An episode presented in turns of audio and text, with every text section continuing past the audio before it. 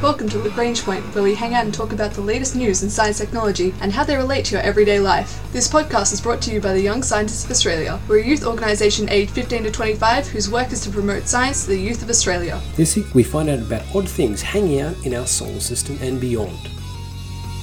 Now, our solar system is full of all kinds of strange and wonderful asteroids that have come from weird locations, and fortunately enough, we've been able to visit some and look at samples from its surface. Plus, we find out about why other solar systems with exoplanets have really odd Neptunes and why our Neptune is so special.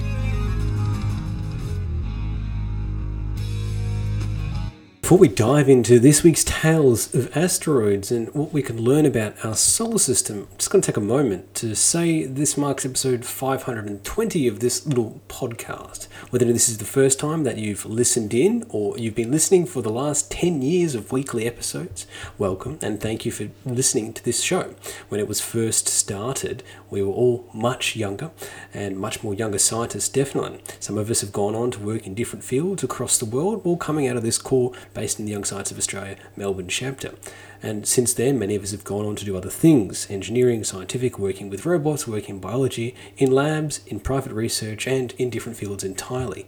And many people have been involved in this project from the beginning, including three major early contributors and pioneers on the program, such as Ren, Joz, and Lucy, who have been involved in this at very early stages and carrying it through. But most importantly, the main reason why this exists is so you can learn something fun and interesting about science without having to bore through papers and try to get a bit more insight, whether or not you're a practicing scientist or someone who's just sci curious. Get a bit of crunch and you find out something hopefully new and exciting. Sometimes it might be something you've never even heard of or thought about before. And that's why this podcast exists, why we hang out at the Lagrange point, to learn occasionally interesting and insightful facts on areas of science you may not even have thought about before. Now, if this is the first time listening, I hope you enjoy the show. Now, for the long time listeners, thank you for coming along on the ride. But now we're going to go talk about something we've talked about several times here on this podcast before. Some amazing missions from JAXA, the Japanese Space Agency, that they were ploughing and digging and diving into asteroids near Earth. And more importantly than that, they sent something back. Now, we're actually starting to get our first papers published from this daring mission, and the interesting results are certainly worth the wait.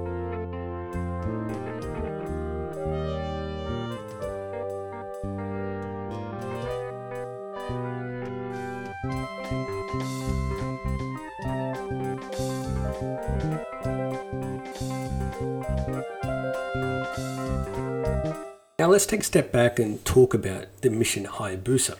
Now the original Hayabusa mission was one of the first sample and returned asteroid missions, all the way back in 2010.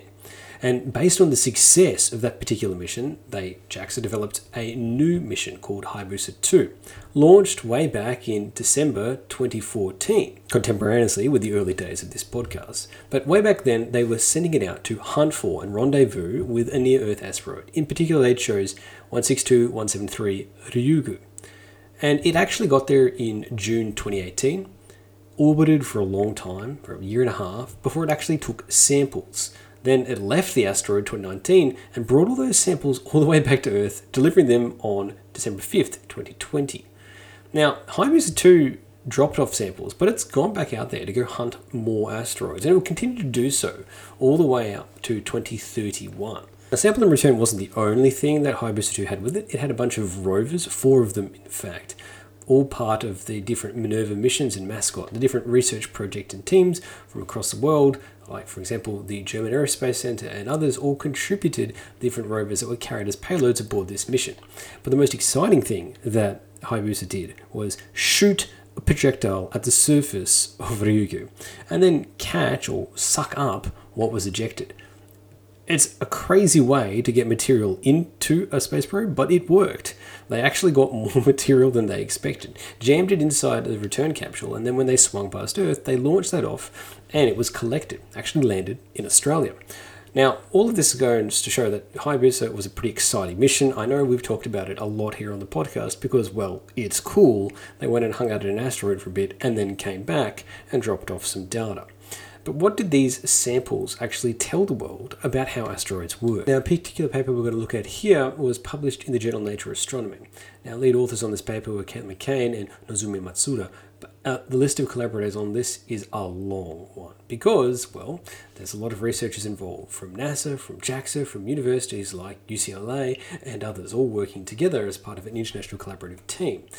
Now, this particular paper was involved studying what kind of early signs they can learn about the early solar system by studying the rocks, or composition of rocks rather, found on the surface of Ryugu, an asteroid. Now, Ryugu is what we call a carbonaceous asteroid, a C type, which means it's rocky and carbon rich.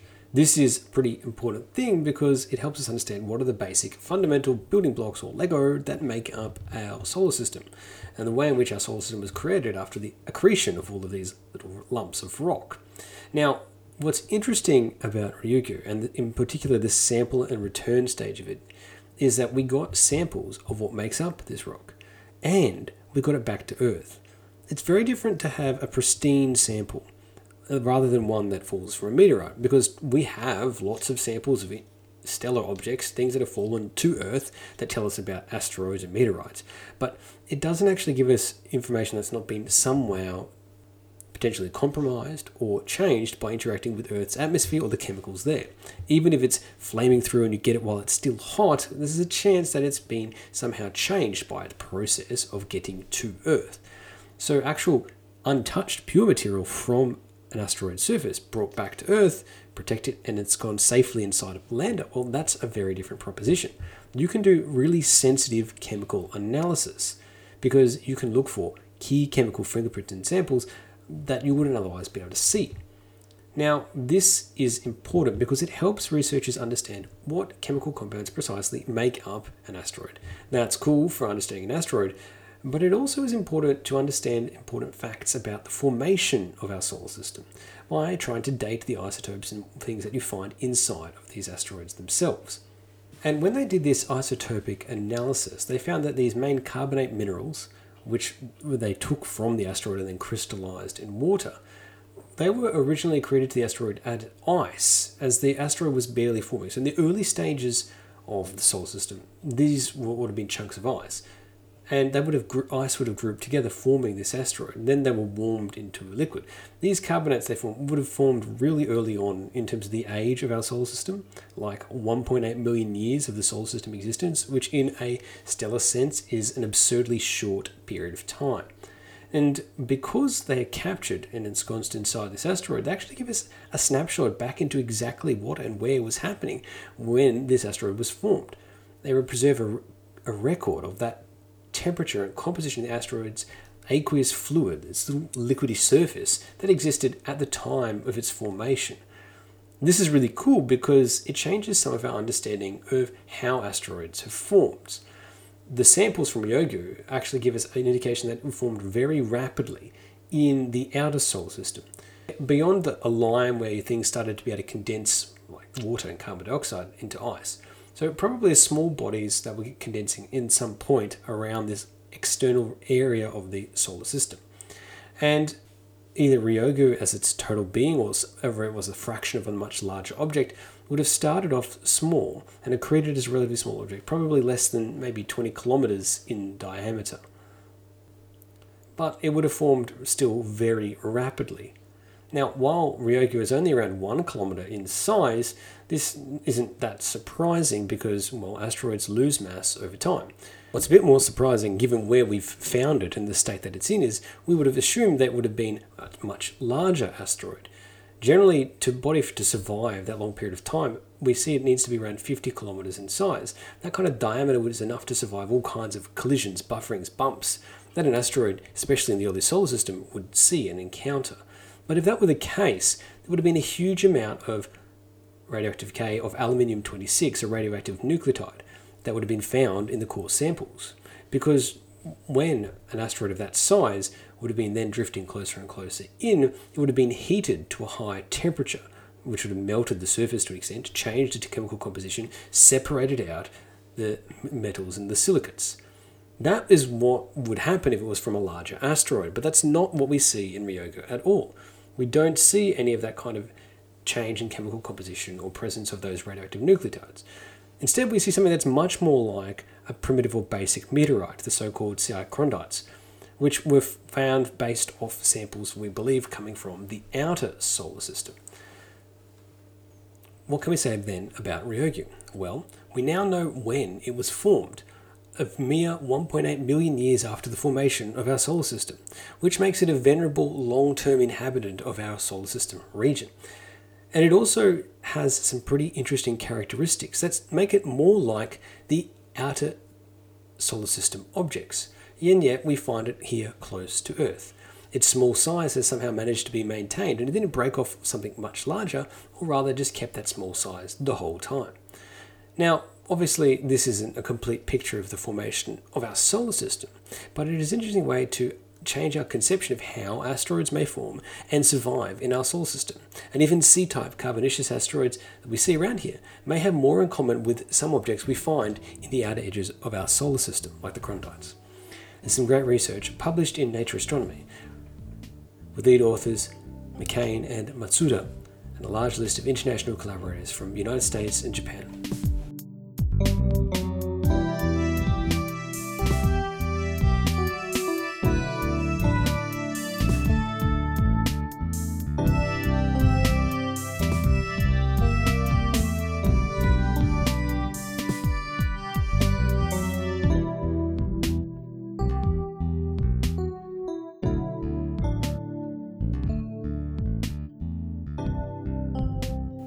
At the edge of our solar system, it's a pretty cold and dark place, but there's a lot of odd things hanging out there. We often call these trans Neptunian objects, objects that go beyond or sometimes duck into our solar system from hanging far on the edges.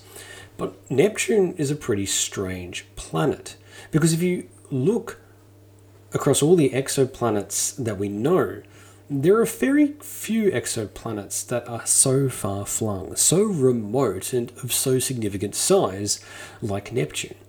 There are some that look like Earth, or super versions of Earth, rocky and really close in. There's others like Jupiter, some are far out, some are really, really close in and really hot.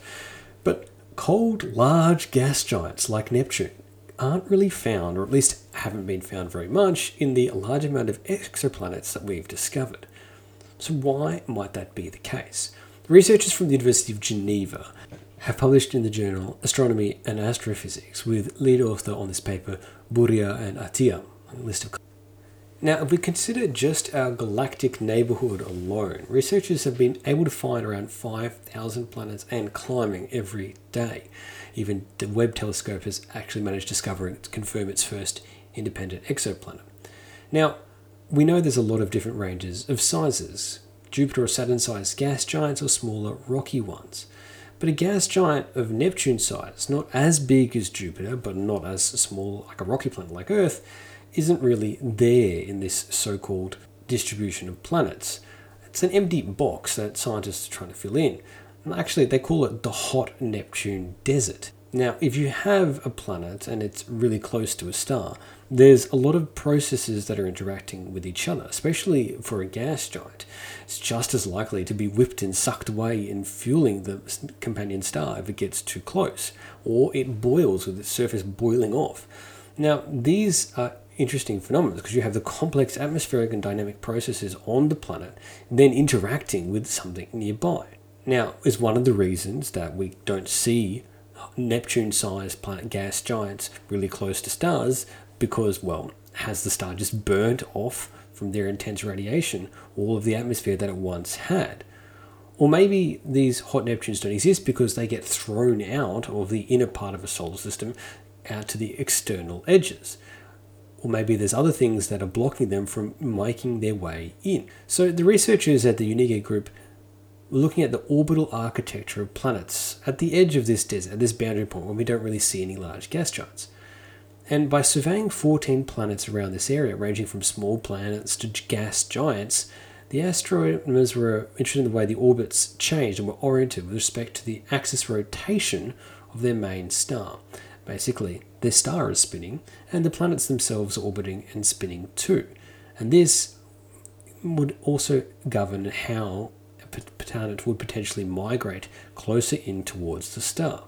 Obviously, when we talk about planetary migration, the gravitational pull of a large object is going to attract other things to it. And there is a tendency of planets to get sucked closer and closer in rather than being at a stable point.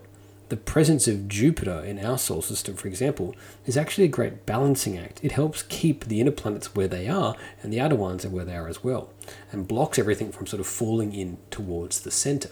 And it's this kind of migration that can get interrupted and disrupted by what's around them. Now, most planets in their sample of 14 that they studied have an orbit that's misaligned with the stellar equator, or in some way tilted or skewed. And they found that three quarters of these planets have a very polar orbit. They rotate above the poles of their star, which is way larger than planets further away, which tend to settle out into the flat plane. Now, that's most likely because in this really close in region, this hot Neptune desert, well, it actually creates a lot of disruptive forces which can push them not to be in a stable flat plane, but out of it into all kinds of odd trajectories. But how exactly do researchers actually determine and understand what kind of orbit a planet will have? Well, you have to use some pretty interesting tricks. They measure the radial velocity and the transit method. These are two things that scientists use all the time to find exoplanets. But by analyzing the radial velocities during the transit, they can actually determine if the planet orbits around the equator, so in the flat plane, like you're probably imagining when you see all the planets in a line, or on some other eccentric plane around the poles.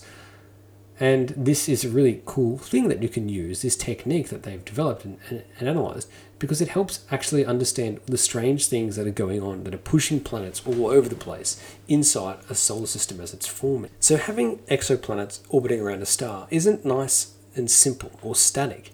A lot of the time, especially as you get closer in and have a significant size, there's too many complex forces at play with each other both in atmospheric and fluid forces, that can lead to all kinds of strange behaviour, like getting thrown completely off plane, orbiting around the star in a totally weird way, much in the same way that how Neptune does in our solar system, just further out.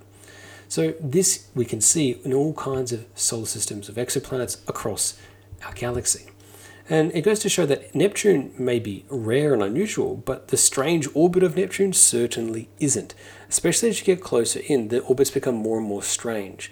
And that's some great research published in the journal Astronomy and Astrophysics about how objects can hang out in weird, complex locations as they orbit a star. Lead author on this paper was Bourrier and Attia. This has been the Young Scientists of Australia's podcast, Lagrange Point. From finding out about asteroid samples returned to Earth and what they can tell us about the formation of our solar system, to why Neptune is so strange, especially compared to other Neptune like objects. Our ending theme was composed by Audionautics. Head to ysa.org.au for more information about the Young Scientists of Australia.